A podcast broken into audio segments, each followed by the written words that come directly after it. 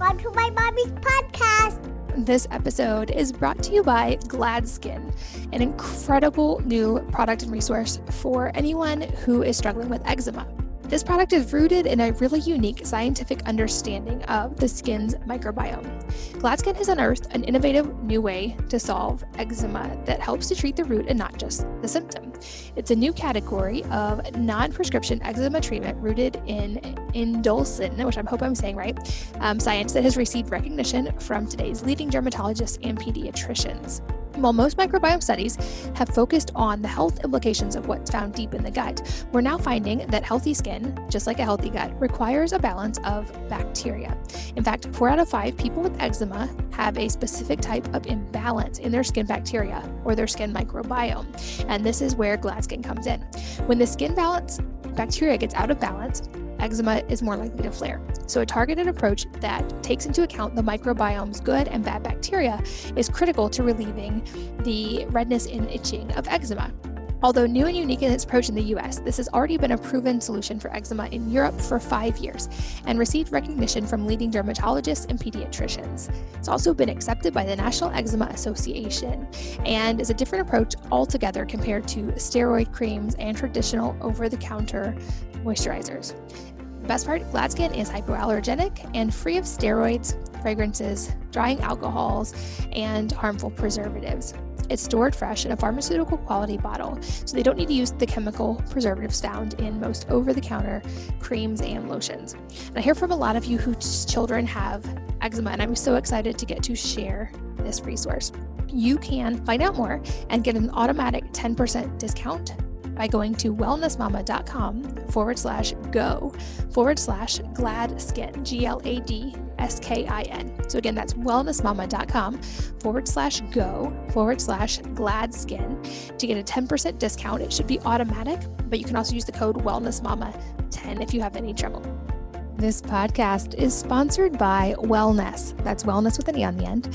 My new personal care company that creates products that go beyond just safe and natural to contain beneficial ingredients that nourish your body from the outside in. See, many clean products just don't work that well. And this is why I spent the last decade researching and perfecting recipes for products that not only eliminate the toxic chemicals, but that have ingredients that work better than conventional alternatives while nourishing your body from the outside in. I am so excited to share these products with you, and I'm especially proud of our whitening toothpaste, which took years of formulating and dozens and dozens of rounds of tweaks to finally perfect. Our whitening toothpaste supports a healthy oral microbiome and strengthens tooth enamel naturally using ingredients like hydroxyapatite, neem, and green tea. Instead of fluoride, our formula contains green tea leaf extract, which is loaded with antioxidants. Plus, we use a phytochemical in green tea that's shown to fight bacteria that leads to tooth decay. We combine this with hydroxyapatite, a naturally occurring mineral and the main component of tooth enamel, with clinical studies showing that it can help strengthen teeth and avoid cavities. And of course, fresh breath is important when it comes to brushing teeth. So for that, we included peppermint leaf and neem. You're not familiar with it, neem prevents bacteria from sticking to teeth and turning into plaque. So, this protective measure means fewer bacteria, which leads to fresher breath. Check out our whitening toothpaste along with all of our products, including hair care and hand sanitizer, at wellnesse.com. That's wellness with an E on the end, W E L L N-E-S-S-E dot com. And a tip, if you buy a bundle or subscribe, you get an automatic discount that's built in both of those ways. So check it out, wellnesse.com. Hello, and welcome to the Wellness Mama podcast. I'm Katie from wellnessmama.com and wellnesse.com. That's wellness with an E on the end. My new line of personal care products, good for your hair and teeth. We have hair care and toothpaste, and now hand sanitizer as well. You can check out at wellnesse.com. This episode, I'm here with Nora Gedgaudas, who is a board certified nutritional consultant and a clinical neurofeedback specialist. She has over 20 years of clinical experience, and she's also an extremely detailed researcher. I always love to hear her research, and as you'll hear today, she goes deep on every topic that she researches. In this one specifically, we tackle some questions that I keep getting from you guys, things like the current data and science on fermented cod liver oil, about fish oil in general, what nature's real superfoods are, and data backed ways that we can all strengthen our immune system, especially going into this time of the year. So, as always with Nora, lots of information in this episode. And without further ado, let's join her now. Nora, welcome back. Oh, Katie, it's great to be back again with you and uh, and your great audience. I'm always so excited to chat with you. I know the first time we met, we chatted for hours, I think. And this time it's fun. We get to record and let other people join in on our conversation. I'd love to. I have a whole host of topics for you today, but one I want to make sure that we touch on before we go deep on some other stuff is what the research is saying right now and what you found in your research regarding fermented cod liver oil, because this is something that was widely recommended by a lot of people for a long time and something that I think was popularized by you know Weston A. Price Foundation and Weston A. Price's work and his research in nutrition and physical degeneration. Um, and I know that there is some new data and that you have done quite a bit of research in this area in general. So I'd love to start there. And like I said, we'll jump into many more topics, but let's tackle that one first. So the idea of fermented cod liver oil is actually a more recent thing. It was actually never, n- nothing called fermented cod liver oil was ever mentioned by Weston Price. There are certain people with a vested interest in promoting or selling fermented cod liver oil that are doing so. But you have to realize that, you know, oil and fat don't ferment. You know, fats rancidify, right? Carbohydrates ferment and proteins putrefy you know, when they sit around. So it's, you know, the idea of fermenting a fat or an oil is, you know, it, it, it sounds like it's doing something positive, but in fact, it, it seems to be doing little more than deteriorating the quality of the oil. And I know, you know, certain people I knew within, you know, the Weston A. Price Foundation which has a very close relationship with Dave Wetzel, you know, who owns uh, Green Pastures and who popularized the use of fermented uh, cod liver oil, what they call fermented. There were a number of uh, health complaints that were coming in, and uh, you know, Dr. Kaayla Daniel at the time was the vice president and the chief scientist or whatever at the Weston A. Price Foundation. Um, she'd won their, you know, Integrity and Science Award and all of that a very, very good and capable uh, researcher. And she was getting a lot of health complaints from members that were saying that they, you know, felt less well, you know, taking the fermented cod liver oil, that they were having untoward effects. And and so there was a lot of resistance on the part of you know Sally Fallon to to mount an investigation because she so strongly believed in its benefits. And so a number of people within some of whom are known and some of whom uh, chose to remain anonymous, pull together their money, their own money out of their own pockets, and fund about 10 grand worth and funded research. Uh, basically, sent out samples of this stuff to some of the best labs in the world to have it analyzed to determine because the data results or whatever the, the lab results that Dave Wetzel presented, you know, were his own proprietary testing methods that nobody could replicate apparently, you know, and he had his own, you know, personal analysis, but there had never been any independent analysis of this stuff. And they felt that there was a need for this. One person who was a longtime ally of the, uh, and who was actually a longtime friend of mine, who was an ally of the of the um, Weston A. Price Foundation for you know for decades, suffered what what he determined was near heart failure as a result of supplementing with it in large doses the way he'd been recommended and he when he stopped taking it he he improved some he was actually within he ended up being taken to the hospital this was ron schmid by the way. I mean he would have no qualms about being identified. He was very very vocal about his condemnation because he found research to show that rancid oil and rancid cod liver oil can be cardiotoxic and he didn't know that and he's taking huge amounts of this stuff. So he wanted he, you know he was one of the people that contributed to the research fund. And what ended up coming back from some of the best labs in the world was that this was the most rancid product they'd ever you know fish oil product that they'd ever measured that they'd ever researched. And you know unfortunately there was a a bit of a media blackout within within the organization. And uh, you know Kaayla you know attempted to to reason with the powers that were within that organization, and there there was a lot of resistance to that. And so Kaayla felt it was her her obligation as a scientist, as a responsible scientist, to publish the findings of all of this. And she was quite, quite bitter about the way it all got handled, and that unfortunately also came across in the article she wrote. But the, the science substantively in her article is solid. And if anybody wants to read more about what transpired, they can go to Kaayla Daniels' website and or you can just do in your search bar, preferably with DuckDuckGo or Qwant or Swisscows, as opposed to Google, type in uh, hook, line, and stinker.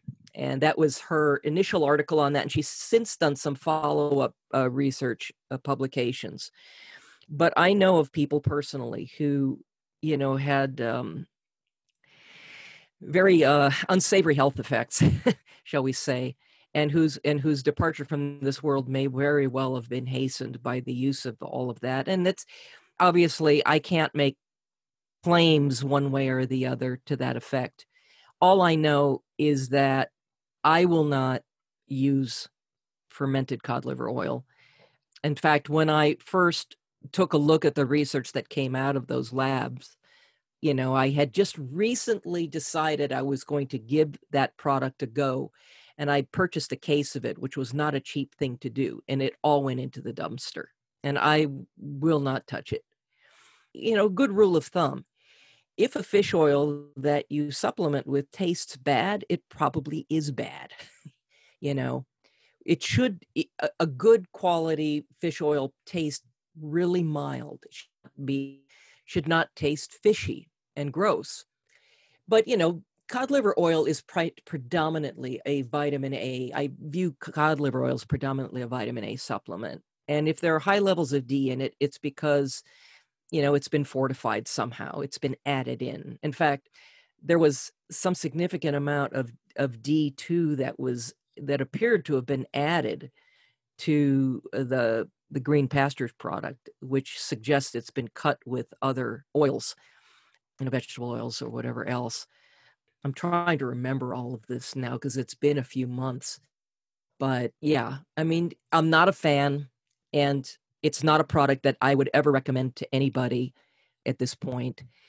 And honestly, you can't find so much as one word mentioned in nutrition and physical degeneration about quote unquote fermented cod liver oil.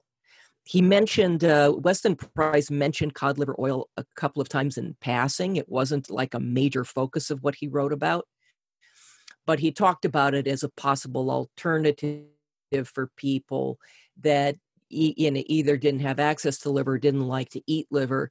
Maybe this was something that they could do to get their but obviously eating liver is going to be the best possible thing you can do because you're getting such a, a broader complement of nutrients i consider liver the ultimate superfood you know shove over camu camu and even turmeric i mean liver is so nutrient dense it just has so much going for it I'm glad you brought up liver because that was a couple of the, the follow ups I had related to that. Like, I think when it came to fermented cod liver oil, I agree with you that there's like all of this new data we need to look at. And I think the point that people were looking for in that was that it was supposed to be a very nutrient dense food. So I love that you brought up liver because I've heard liver called nature's multivitamin. I think that's something we don't talk enough, you know? So I'd love to hear just kind of give us the overview of why things like organ meats are such superfoods and also maybe address um, what about fish oil in general? Because that's another follow up question. You mentioned a little bit of like what to look for in a fish oil, but that's a controversial one right now. Right. And so so I don't actually personally use cod liver oil. Um, I think you know Nordic Naturals has a pretty clean one, but it's not going to be super super high in a lot of stuff. But it's at least not likely to be rancid. But if I could have my pick of w- what to recommend, I would. If you don't like liver, learn to love it, or figure out a way of getting it in your diet that's palatable to you. And there, there, you know, I, I can give you my number one hack for getting liver into your diet in a way where, I mean, a meaningful amount into your diet. I know sometimes people will like, and I've recommended this before too, dice up little bits of it and mix it into ground beef. But it's hard to get meaningful amounts when you're trying to hide it that way. and I discovered this hack and it's it's you know, it certainly changed my life because I don't like the taste of beef liver. I just don't. I love poultry mm. liver, but it's it's not quite as nutrient dense as, as beef liver. So say you have I guess the way in which I've used this the most, but I've also used it in sauces. But say it's it's we're moving into colder eh, colder, you know, months now, at least those of us who aren't living in Florida. And chili, you know, is kind of a heartier kind of food, you know, for this time of year. And so, say you make a whole big pot of chili, right? And, and you're getting ready to serve that, and it's bubbling on the stove. You can take, depending on how much chili you've got in the pot, right? And how much you're making for how many people, you can take a huge amount of liver, like half a pound. I've actually thrown as much as a pound in, which is maybe just a little too much if you don't want to taste it at all. But you can do a good half a pound and not worry about tasting this. You take a half pound or so, quarter, half pound, depending on the size of the pot of chili you've got, of raw liver and throw it into a food processor or blender and you puree the crap out of it until it is pure liquid. And just before you serve the chili, just pour that liquid into the pot and stir it up. And what you will get is a creamier crazy how well that works. And the other thing i've done is i've taken and pureed liver and poured it into like silicone type ice cube trays so when i have like a sauce or you know or something i can just throw a cube of that in you know get it a little bit thawed room temperature so it's not quite so frozen solid but you know take that cube and let it kind of thaw to room temperature a little bit while i'm while i'm preparing a meal and if i have like a spaghetti sauce quote unquote or something like that I just toss that in right before serving. And again it adds a creamy texture but you don't taste the livery kind of flavor. And you don't get obviously a lot of people what a lot of people don't like about liver too is the kind of weird texture that it gets when it gets overcooked. And this kind of eliminates you know those concerns. So that's a great way of getting it in. But uh, you know when you're eating a whole food like that as opposed to something extracted from a whole food you're getting all of the accessory nutrients and and that are designed by nature to work together you know and and uh, when when consumed. And so you know organ meats in general are the most nutrient dense parts of any animal that you know animal source food that we that we might be inclined to eat. Most people though when they think of meat they think of you know steak and chicken and whatever else. And we've kind of developed a taboo in our culture against consuming organ meats. It just seems well i guess uh, pun intended but it seems awful right? You know there are tastes and textures associated with many organ meats that are unfamiliar and therefore uh, many people don't find palatable. But there are ways of developing a taste for these things. And you know you do you do that in part by just sneaking it in a little at a time you know? Uh, and you find creative creative recipes also which i like to think i created some of those in my uh, primal fat burner book. You know i kind of went into creating recipes for that book kicking and screaming because i just didn't really want to have a you know a cookbook associated with my thing because that's not my thing.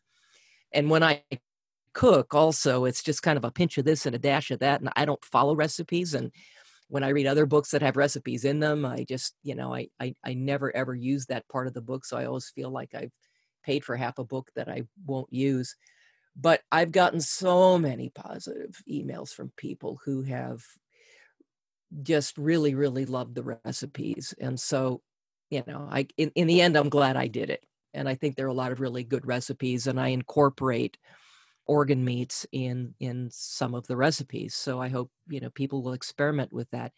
It is really important though to learn to love those things. And and if you can't, if you absolutely can't, you know, there is a company, and I'm sure you're familiar with them, Ancestral Supplements. You know, Brian Johnson is just a really great guy. And what he's done is he has, uh, and I don't have any financial ties, you know, with him at all, but I just really respect what he does uh, with his business.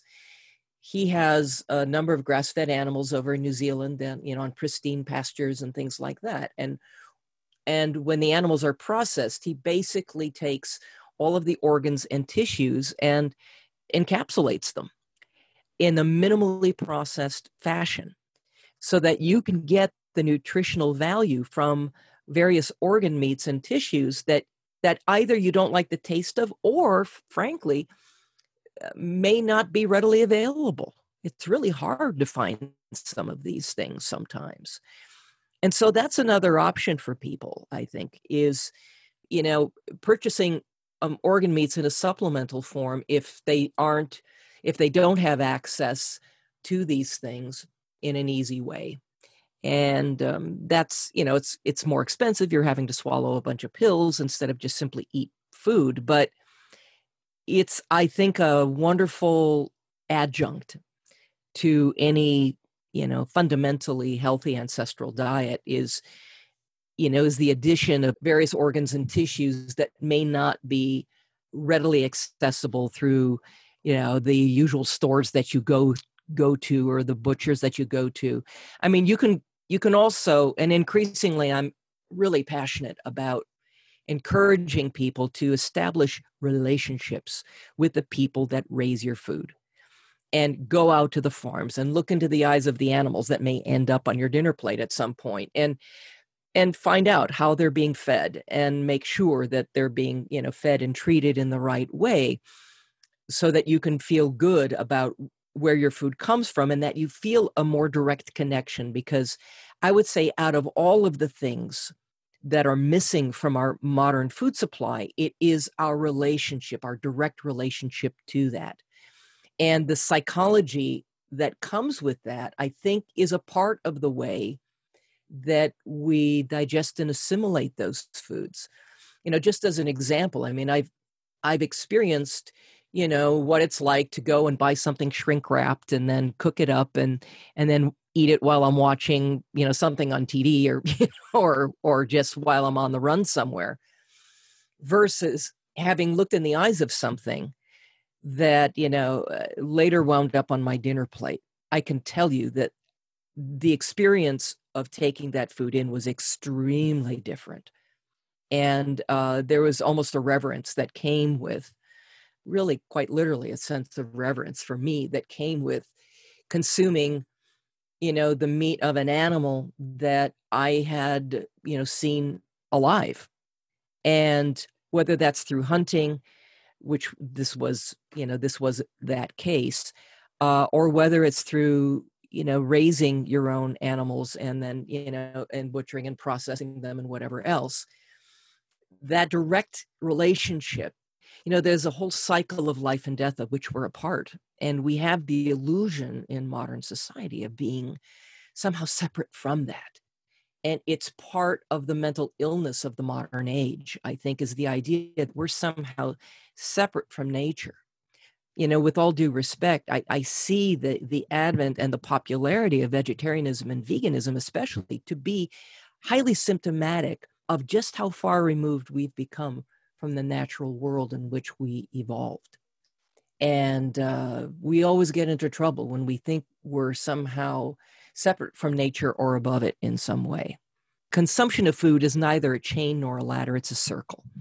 And we need to recognize and reclaim our part in that. I think I think that's a part of reclaiming our most optimal health. So anyway, that's my take on that. And in certainly organ meats in ancient or primitive so-called you know ancestral societies those were always considered the most sacred important foods. Well the foods that were highest in fat and fat soluble nutrients in particular were the foods that were considered the most important uh, by far and were revered the most. But organ meats were always selected preferentially to muscle meats and we've sort of flip-flopped that now.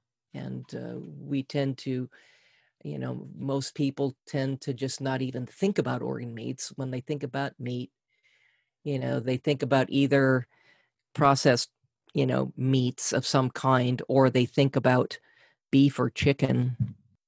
Don't think about all of the other things that went into you know that animal that that contain a, a very very high degree of nutritional values so it's organ meats are a big deal but i know i'm preaching to the choir with you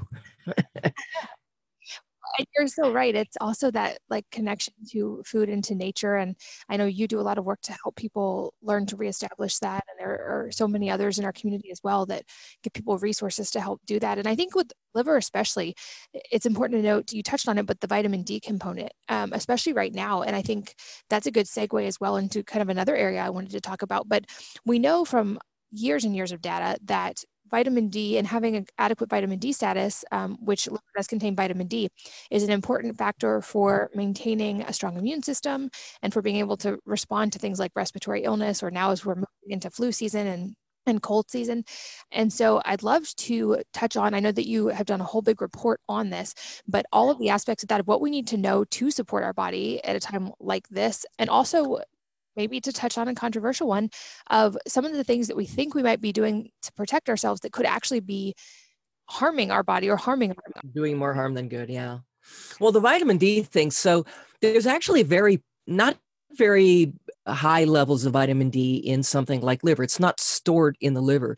The richest natural source of vitamin d is actually in pastured animal fats you know within the fats of these animals. And the richest natural source of natural dietary vitamin D is actually pastured 100% pastured lard you know pig fat where the where the pigs have been allowed to roam around in fresh air and sunshine and have sunshine literally beating down on their skin while they manufacture a bunch of vitamin D. You know unlike other mammals a lot of other mammals anyway other than you know maybe us that they don't have a lot of hair on their bodies and that actually allows for better penetration of sun of sunshine and higher synthesis of vitamin D3. So but yes, vitamin D is absolutely critical for well see all of the fat soluble nutrients are you know but there has been uh, there was a an indonesian study that talked about vitamin d and survival rates and infection rates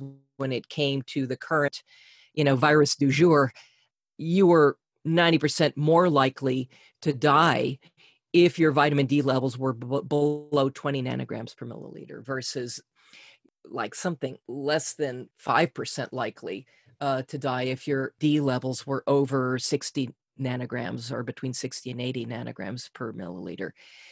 Or actually, I think in that study it was over, I think they actually had the healthy levels as over 40. So, you know, vitamin D I consider between 60 and 80 to be more optimal for most things. And the thing is when we when we have inflammation and we are exposed to infections and things like that we blow through d really fast. So i like emulsified you know forms of d that are that a little you know or liposomal that are a little more bioavailable. But i'm not a fan of like just popping vitamin d pills all the time. Obviously getting it from food is really important because you have accessory nutrients that are going to work with it.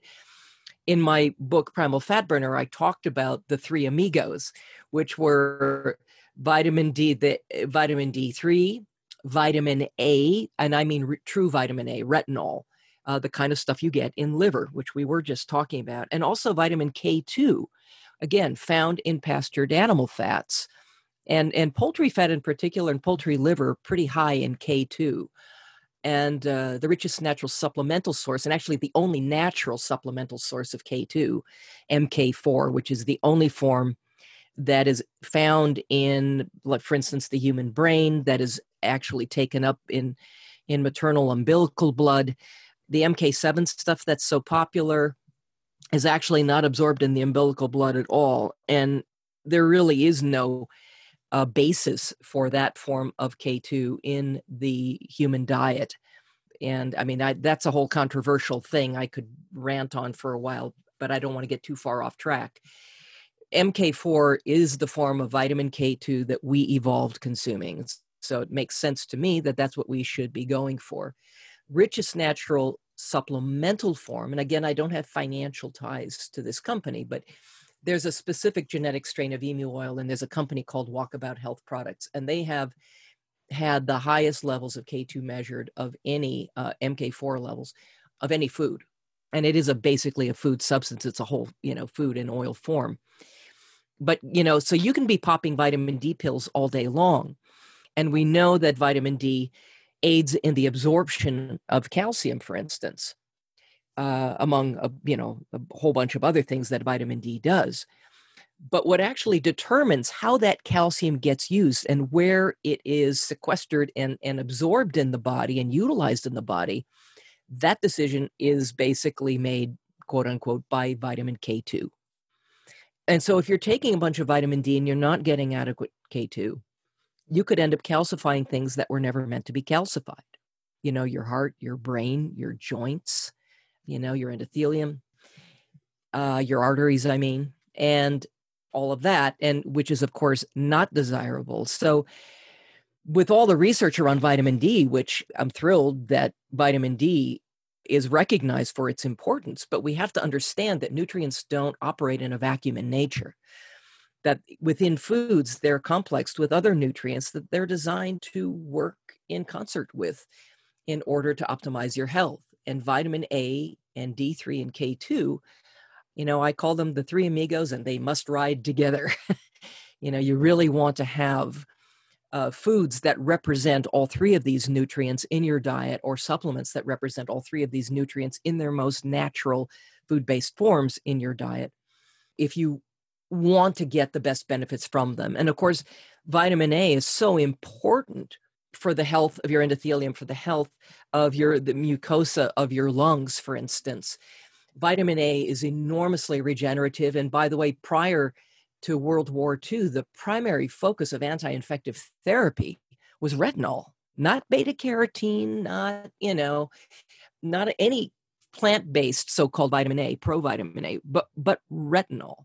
The stuff that you can only be found in animal source foods. And of course, liver again is the richest natural source. And so, if you want healthy lungs, uh, you need healthy natural saturated fats because lung surfactant is a disaturate molecule. You don't want a whole bunch of polyunsaturated fats making up the surfactant in your lungs. And the reason that a disaturate molecule is what your body makes lung surfactant from is that saturated fat by its very nature is inherently resistant to oxidation, right? The more polyunsaturated the fat, the more prone it is to going rancid quickly. Saturated fat helps to protect things. It protects uh, fat soluble nutrients from rancidity in the body. It helps to protect your tissues from overly rapid oxidation. And so, you know, again, animal source foods are pretty key to uh, maintaining optimized immune health right now. And really, that should be everybody's focus. I know a lot of people are, you know, they think the way to go is locking themselves behind closed doors, you know, uh, hermetically sealing themselves in a bubble, you know, strapping a, a, diaper on their face and, you know, and wearing gloves and, you know, and hiding, uh, staying as far away as possible from their fellow humans.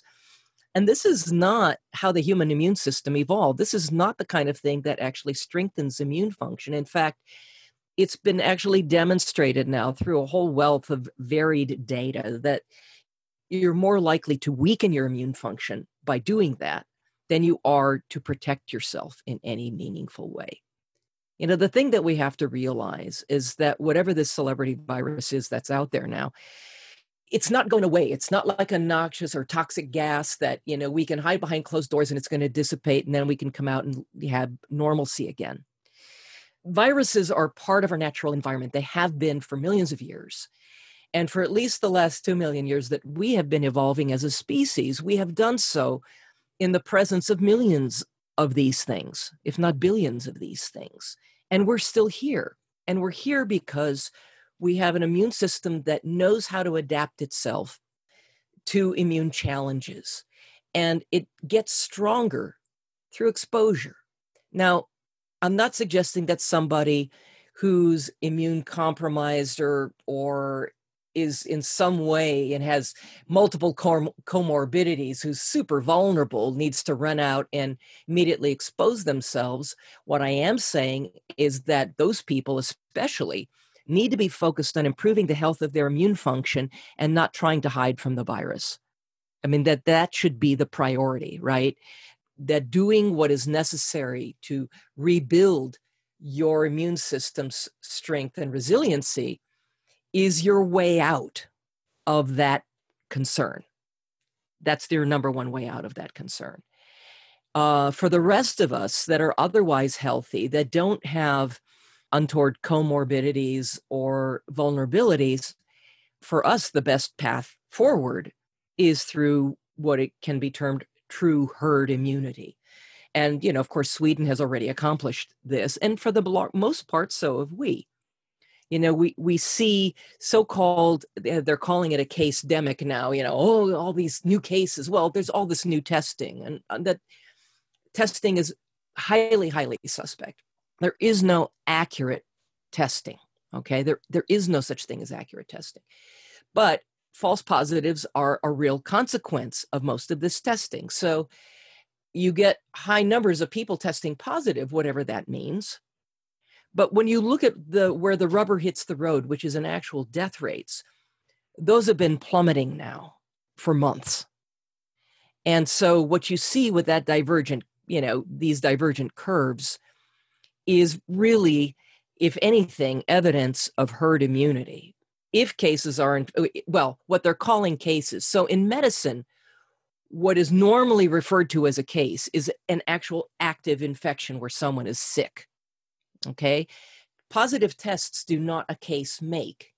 A positive test is just some kind of indication that there has been exposure, but it's not necessarily evidence of illness. And that's you know, we have to be very careful about the language that we use. And unfortunately, the media is not at all careful. Invested interests are not at all careful.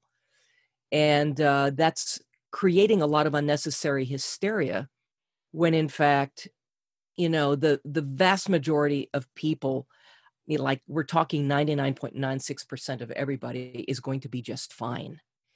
And the people that aren't going to be just fine, you know, even the CDC claims that only of 6% of the deaths, and we know, I mean, we know, eh, we've all seen these headlines and we've all seen the fact that the CDC has made a, a very, very, um, their idea of diagnosing this is extremely liberal, right? I mean, anybody, they, they don't even have to have a test result. It's like if somebody has a cough or sniffle or, you know, a couple of symptoms that really could be almost any a respiratory illness, that's sufficient to just slap a label of this particular virus on that and call it that.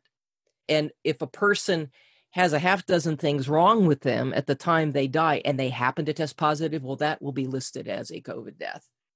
And we have to kind of try to reclaim our sanity a little bit and take a look at what is actually happening and how hysteria is being promulgated in an un- unnecessary fashion so you know it I, you know I, I don't i'm not trying to turn this into conspiracy theory hour uh, although just because something is called a conspiracy doesn't mean it's not necessarily true. But you know there are a lot of ways of, of looking at all this. This whole subject matter has become a bit of a hall of mirrors. And a lot of rational uh, discussion and a lot of rational look at the actual data and the numbers and and evidence at hand has been overlooked in favor of of a lot of fear and hysteria that are leading to you know i think much bigger health concerns which involve oh i don't know poverty you know the entire shutdown and controlled demolition of the economy um, stress related illness of all kinds massive declines in mental health, massive increases in drug abuse and alcoholism, you know, increases in social in in in uh, you know all kinds of so- social unrest and but also skyrocketing levels of suicide. And we're seeing now many, many, many more deaths by orders of magnitude if you want to look at the curves associated with with death related to those issues i mean poverty alone is is viewed by the world health organization as the number one cause of mortality worldwide right well now it, it's not just a third world problem anymore. All aspects of modern society are now being subjected to the potential for poverty and starvation and the starvation that you know problems that may ensue from you know from all of this hysteria could result in 300 uh, i'm trying to remember if this was a un number but 300000 deaths or more per year which again makes the deaths from covid look like a speed bump by comparison so you know we, we need to be a little bit rational and we need to be more focused on on health than disease, right?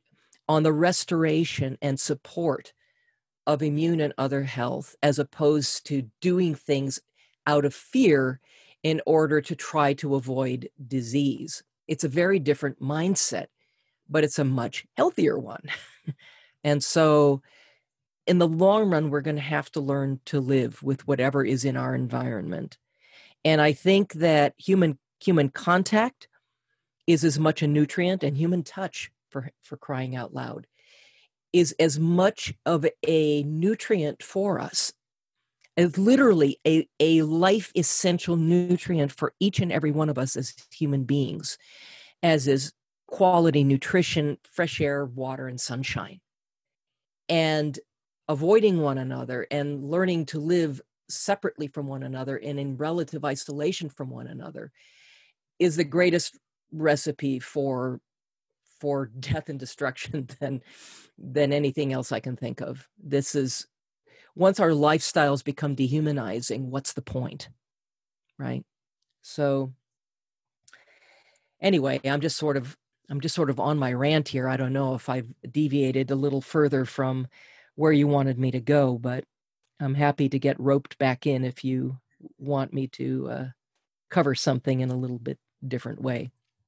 No, I think that's such an important uh, mindset shift and approach right now. And especially now as we know more. And like you said, the virus isn't just going to go away. We can't just isolate forever and hope that it eventually goes away. That's not how it works. And to me, it's a similar analogy to a shift I had to make internally when it came to food. After years of trying to lose weight, I had, had developed this sort of like deprivation mindset around food. And I had to make a mental switch toward the focus of nourishing my body and giving it enough calories and feeding it because I loved it versus depriving it because I was mad at it. This episode is brought to you by GladSkin, an incredible new product and resource for anyone who is struggling with eczema. This product is rooted in a really unique scientific understanding of the skin's microbiome. GladSkin has unearthed an innovative new way to solve eczema that helps to treat the root and not just the symptom. It's a new category of non prescription eczema treatment rooted in endolysin, which I hope I'm saying right, um, science that has received recognition from today's leading dermatologists and pediatricians. While most microbiome studies have focused on the health implications of what's found deep in the gut, we're now finding that healthy skin, just like a healthy gut, requires a balance of bacteria. In fact, four out of five people with eczema have a specific type of imbalance in their skin bacteria or their skin microbiome. And this is where GladSkin comes in. When the skin balance bacteria gets out of balance, eczema is more likely to flare. So, a targeted approach that takes into account the microbiome's good and bad bacteria is critical to relieving the redness and itching of eczema. Although new and unique in its approach in the US, this has already been a proven solution for eczema in Europe for five years and received recognition from leading dermatologists and pediatricians. It's also been accepted by the National Eczema Association and is a different approach altogether compared to steroid creams and traditional over the counter moisturizers. The best part GladSkin is hypoallergenic and free of steroids, fragrances, drying alcohols, and harmful preservatives.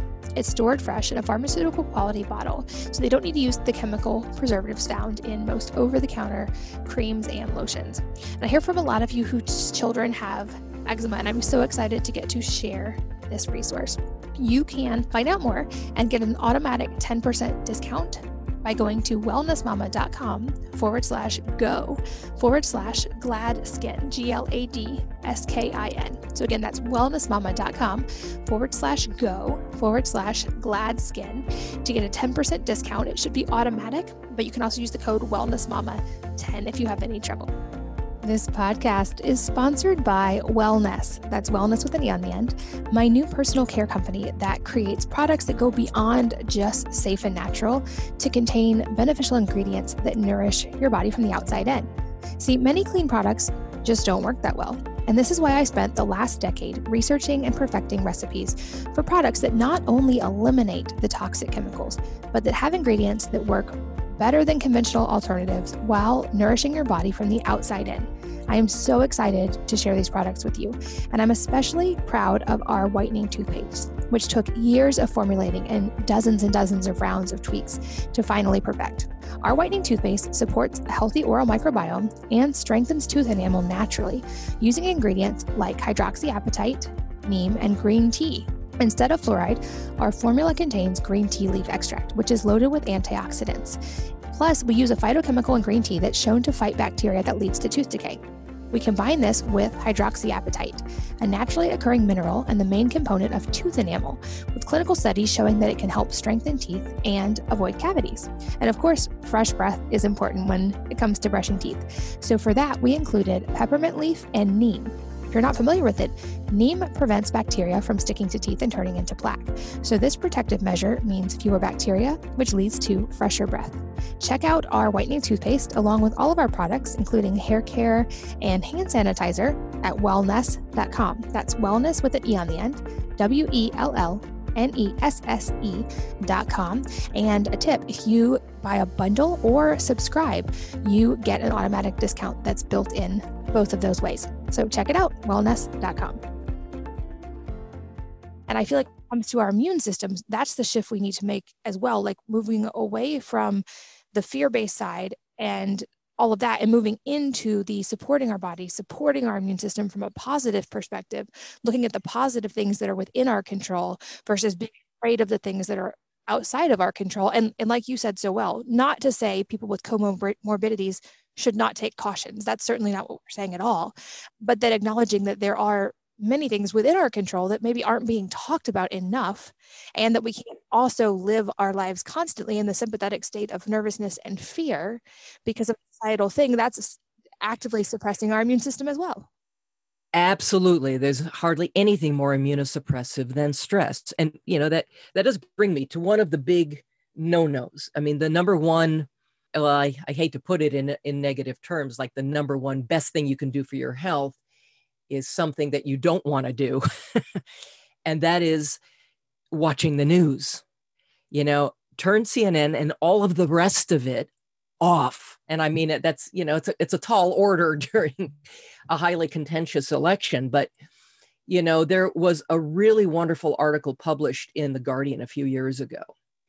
And the uh, title of the article, and this was based on a, on a bunch of research that had been done uh, that actually looked at the effect of people who regularly watch the news, looked at the effect of that upon their health. Now, this article was published long before this, you know, uh, this whole big scare that started about a, you know, you know, a little uh, less than a year ago now. But the title of the article was News is Bad for You, and giving up reading it will make you happier. And one of the things that they said in the article was news is bad for your health. It leads to fear and aggression and hinders your creativity and ability to think deeply. The solution stop consuming it altogether. So, and there was another quote in, in there that that stated that most of us do not yet understand that news is to the mind what sugar is to the body. Okay. And by the way, sugar is one of those other things that will absolutely suppress your immune function. And what are people doing right now? They're sitting at home on their couches, not going anywhere, not moving around very much, and they're eating comfort foods. And, you know, the vast majority, eh, what, what has actually been found is that the countries that were the most locked down, and Argentina probably was the most locked down country of any of them, like people have not gone out of their homes at some for like eight months. I mean extreme lockdown measures. They also had the highest rates of mortality. So the more locked down a country is the more isolated you are the more sequestered you are you know in a confined space the less healthy you're likely to be and the less positive an outcome you're likely to have. You know, and conversely, you know, in Sweden, you know, the death rate there from, you know, even infection is 0.058, no, 0.0058%. You know, is is next to nothing. And they never locked down. The highest rate of mortality they had was through pure, poor management of elder care facilities which refreshingly the health minister admitted that that he'd made a mistake in in in, in how he initially handled that. Um, but for the most part, things have gone back to normal there. They haven't seen deaths in Sweden from from this in, in months. And the things have, you know, the restaurants are open, people are going to work, and the degree to which an economy can ind- operate independent of the rest of the world in, in today's society today's increasingly globalized society you know their their economy is doing a lot better than everybody else's but it's interesting the same article in the guardian showed how mainstream news misleads and overrides rational thinking. Mainstream news and i have these notes from the article mainstream news is irrelevant to anything that has the potential to improve the quality of your life News has no true explanatory power. News is literally toxic to your body and brain. It constantly triggers your limbic system and cortisol. And that then dysregulates your immune system and ravages your brain. In other words, your brain, your body finds itself in a state of chronic stress. And high stress hormone levels cause impaired digestion, lack of cellular growth and healing, nervousness, and susceptibility to infections. It also leads to brain shrinkage. How convenient. The other potential side effects include anxiety, depression, aggression, tunnel vision, and desensitization. Also, watching the news regularly has been shown to increase cognitive errors and feeds the mother of all cognitive errors, which is corporate and political confirmation bias, not to mention social polarization. News also inhibits thinking. Thinking requires concentration. Concentration requires uninterrupted time news pieces are specifically engineered to interrupt you. They're like they're they are like viruses, ironically, that steal attention for their own purposes. News makes us shallow thinkers, but it's worse than that. News severely affects our memory function, according to at least one Canadian study. News is an intentional interruption system. Also, news works like a drug, literally altering the structure of your brain. The more news we consume, the more we exercise the neural circuits devoted to skimming and multitasking while ignoring those used for reading deeply and thinking deeply with any meaningful focus. News wastes our time. News makes uh, us passive. News stories are overwhelmingly about things you can't influence. It grinds us down until we adopt a worldview that is pessimistic, desensitized, sarcastic, cynical, and fatalistic the scientific term is learned helplessness, right? Which is also associated with clinical depression, which is another major deadly epidemic of our time. News also kills creativity. Like, you know, we need independent reporting that polices our institutions and uncovers actual truth. This is why we have to support quality alternative media, you know, like your show, for instance and and this also is also why alternative media happens to be in the crosshairs of the mainstream media right now. So don't be living every moment of every day, in quarantine indoors. You know, you should be out in the, you know, here's the irony. We're talking about vitamin D. What was one of the first things that they did, you know, when they locked us down? They made it illegal, quote unquote, which is not illegal. There have been no laws passed, you know, quarantining or forcing mask wearing. Those aren't laws. These mandates are, anyway. It just kind of makes me crazy. But they they shut down the beaches. You know, they tell people you can't go to the park, you can't walk in fresh air and sunshine. It, you know, I, I, I about lose my mind if I walk into, uh, you know, into a nature area and I'm walking on a nature path and I see people walking on the path wearing masks. Really, you know, and and shutting down the beaches, keeping people away from fresh air and sunshine, as if that is supposed to be something protective. It's you know, a lot of what's going on makes no sense, just as most things bureaucratic make no sense. I don't know of any example of where bureaucracy has ever done anything to benefit humanity. We need to take a step back and, and take a more, like I say, rational look, and we need to be open to voices that aren't necessarily in lockstep, so to speak, with you know, with mainstream orthodoxy, right? You know, the the mainstream talking points. And there's far as as I know you know personally, there's far too much censor, censorship happening. There shouldn't be any censorship happening. And it's not just that there's censorship happening, there's mass censorship happening. And um, that's not the way we get to the bottom of something that, by the way, I mean, we have to get this right. And we can't get this right by by suppressing dissenting discussion, you know, by suppressing discussion in general. Talking points aren't going to save us.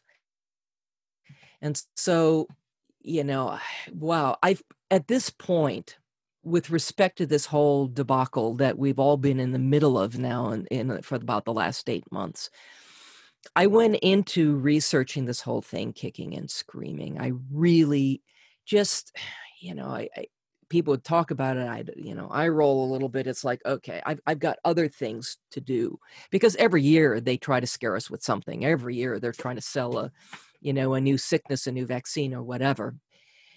But eventually, just simply by the by the sheer prevalence of the issue, I was forced to really take a look at it. And I realized I had to take a responsible look at it. I couldn't just go with my automatic instincts about it, you know, just kind of being, I don't know, something questionable. I really needed to look at and, and follow where the data led me. And, and that's what I did. I was perfectly willing to go wherever the data led me. And I really worked hard at keeping myself and my own biases in check And you know, after now I can honestly say I've easily put close to 400 hours into this uh, from all different angles. So, I mean, I could come at this from so many different angles. One of the things I did for my from my audience and for my prospective audience is I created a an extended report and gosh, I rewrote it so many times because I was tempted to go in so many different directions with it and i really really wanted to you know express as many truths as i as i've been able to uncover and could support with really good quality credible documentation and data. What i chose to to hone in on and focus upon was a much more kind of positive approach that was going to be actionable and practical and self empowering for anybody that read it because it's it's not hard to scare the crap out of somebody with all the stuff there is to know about this. And really the things that are scariest have very little to do with any risk of getting sick from a virus. But what i wanted to focus on was the self empowerment of individuals who were already afraid and who were concerned about getting sick and concerned about what to do to keep themselves healthy. And so, with a particular focus upon these types of respiratory illnesses, of which there are about a couple hundred different kinds, you know, and all of that. But with respect to respiratory illnesses, I did my due diligence and I created a, an extremely, shall we say, nutrient dense report that anybody can access for free. I, I actually, all of the work that I've done in this arena, all 400 or however many hours that I've done in this respect. I consider it personally kind of unethical, I guess, to charge for that information because there's just too much at stake. And I really want people to be empowered with good quality, credible, accurate information. And so I created the initial report, and anybody can access it by either going to primalcourses.com, which is my educational website, or my my homepage uh, on my regular website, which is primalbody-primalmind.com. And you can put in your email address and a link will be sent to you where you can access the report for free. I will not abuse your email, I promise. And on that same page, once you've read through the report and you've absorbed that information, I've also been adding a tremendous amount of additional information coming from all different angles regarding all aspects of what's going on. Uh, and again, I carefully vet my sourcing. I don't just go and say, well, I saw this YouTube video that said, you know, uh, although good luck watching a YouTube video that's going to contradict the mainstream narrative. Those tend to disappear very quickly now. But I, I, I digress. I've been very, very careful to vet the information and to and to choose information that truly comes from credible, verifiable sources. If there is independent journalism involved, I will not post anything unless that journalist has supplied me with all of their sourcing. And until I have gone to all that sourcing, I mean, this is how many rabbit holes I've gone down. I will go and I will look up the references and then I'll read those references and I'll go to the references those references provide and I'll look at those references. And I have gone down innumerable rabbit holes in order to you know to ascertain that the information i'm providing at least has a basis of credibility right? And of course science isn't the last word it's the latest word right? It, all we can do is the best we can do with the current data at hand but there's quite a bit more that we know now that that we didn't know 8 months ago and there have been a lot of mistakes and miscalculations made that we're still paying the price for and that are still driving public policy. And we kind of need to sober up a little bit uh, from from the drunken hysteria and and and really start to pay attention to information that's not just simply being spoon fed to you through a media that already is being driven by and controlled by vested interests that have certain business interests and corporate interests that that are vested in making sure that more of the same continues. And, you know, we know that the top four billionaires in the world have increased their bottom lines now by something is 586 or 589 well probably close to by now to 600 billion dollars? Well you know eh, i think i think it's worth worth questioning that because some of these individuals have a very high degree of control over what is published or broadcasted in the news and what is shaping public policy and health policy. And so nobody is really coming to save us here. It's really important that we accept some individual responsibility and that you know we become the ones that we've been waiting for, right? We have to learn to think independently of our peers and of social media and mainstream media and we need to just be willing to be open enough to take in take in other information and to give people some credit or you know a little bit or not credit but to we have to take into account the fact that it's hard to find uh, alternative information right because so much of it is being carefully parsed out to us in a carefully spoon fed manner. So we have to learn to dig. We have to become, uh, as I like to think of myself, you know, truth archaeologists. And we have to learn to dig beneath what appears to be, you know, the, the surface truth and, and figure out what it is that we actually need to know. And again, I, I do believe that we need to be shifting our focus away from how do we, you know, hide from this virus? How do we, you know, hide from each other? It needs to be instead, how do we meet the challenge, right? How does our immune, how can our immune system best meet the challenge of these things? And again, looking at things from an ancestral perspective and understanding how our immune systems evolved in the first place. Look, you know, you can't be afraid of, say, I don't know, lifting a heavy weight right? Because, well, my muscles are weak, so I really shouldn't try to lift anything heavy, right? These are the people that are hiding at home because they think they have a compromised immune system. Well, you know, sitting and hiding at home is not strengthening your immune system, it's not getting any better. So the focus really needs to be instead of not doing the thing you think is is going to, you know, put you at risk is you know take some baby steps towards strengthening your immune function and obviously understanding that you don't have any wiggle room with respect to what it will take nutritionally for you uh, you know you need to not compromise your diet and compromise the quality of the food that you consume right and the things that you indulge in.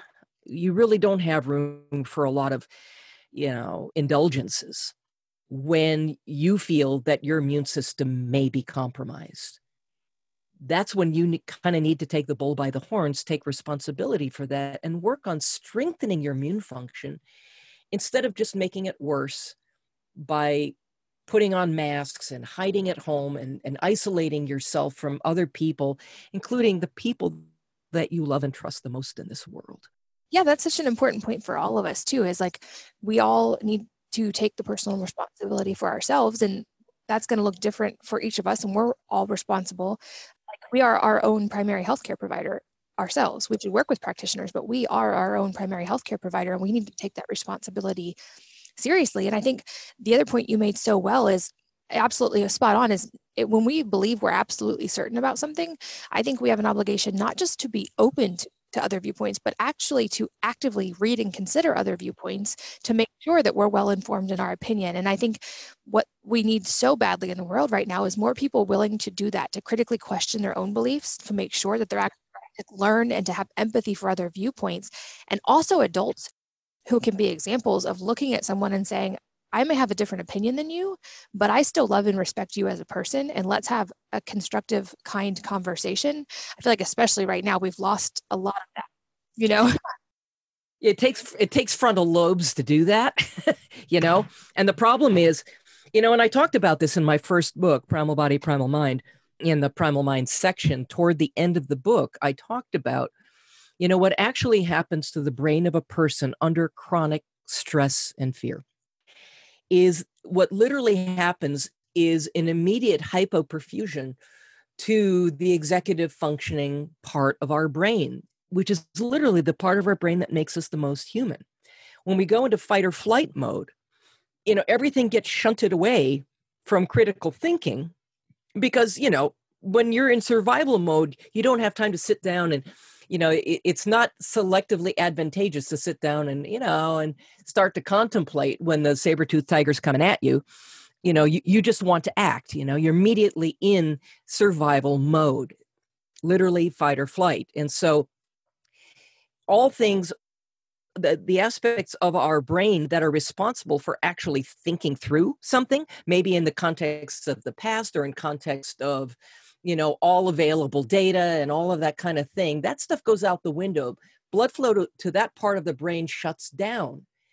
And, you know, in my view, that it's kind of a hallmark of the society in which we're living. We're either prone to knee jerk rea- emotional reactivity toward everything in fearful behavior based on fear which is makes us very malleable by the way we'll do almost anything when we're afraid if somebody tells us how oh, uh, i know i know how to fix it. I know you're afraid. I know how to fix it. Just you know do what i tell you. We have to really really resist that. And the other part of that of course is that people are also more likely to behave aggressively and judgmentally and impulsively when they're in a state of neurologically sympathetic dominance. In other words fight or flight and that's a hallmark of the society in which we live right now.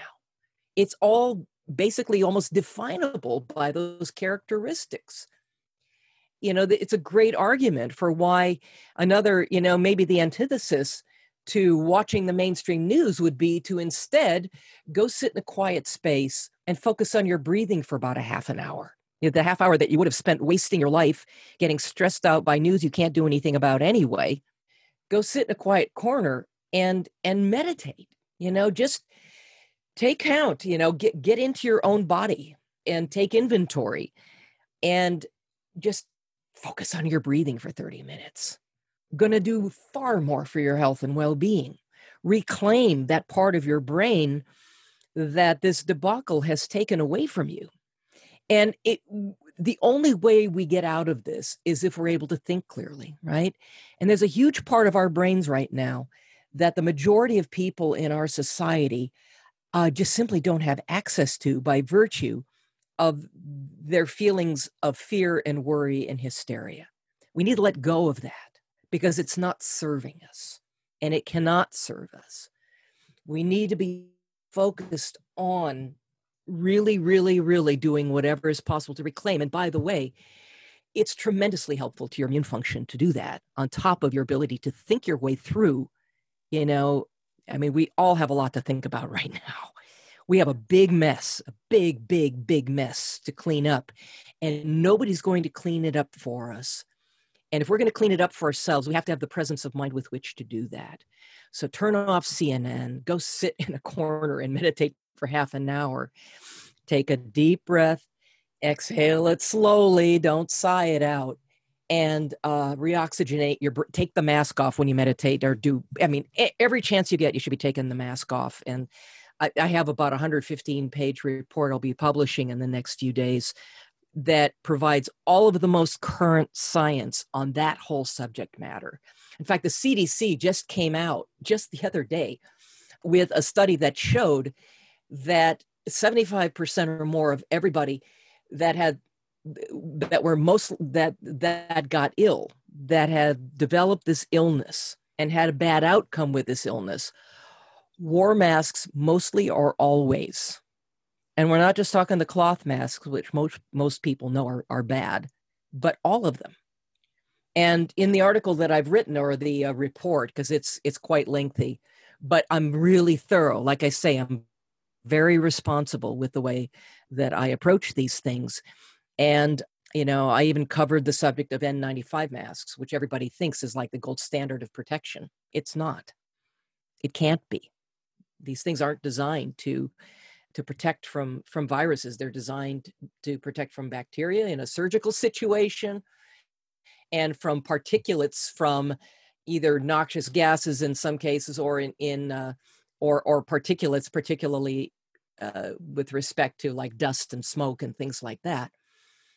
But they don't really protect protect from respiratory viruses, and they they actually can do more harm than good in that regard.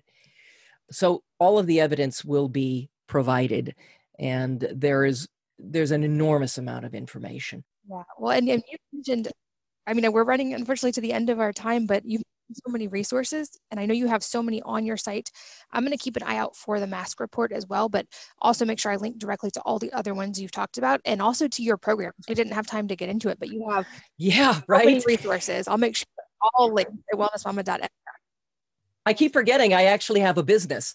Yeah so i do have um, a couple of of I, you know educational programs. I do have a year long you know 52 week certification course that is uh, a huge number of practitioners, including medical doctors and naturopaths and chiropractors, but also just average persons who are wanting to take a deeper dive into various subjects related to health.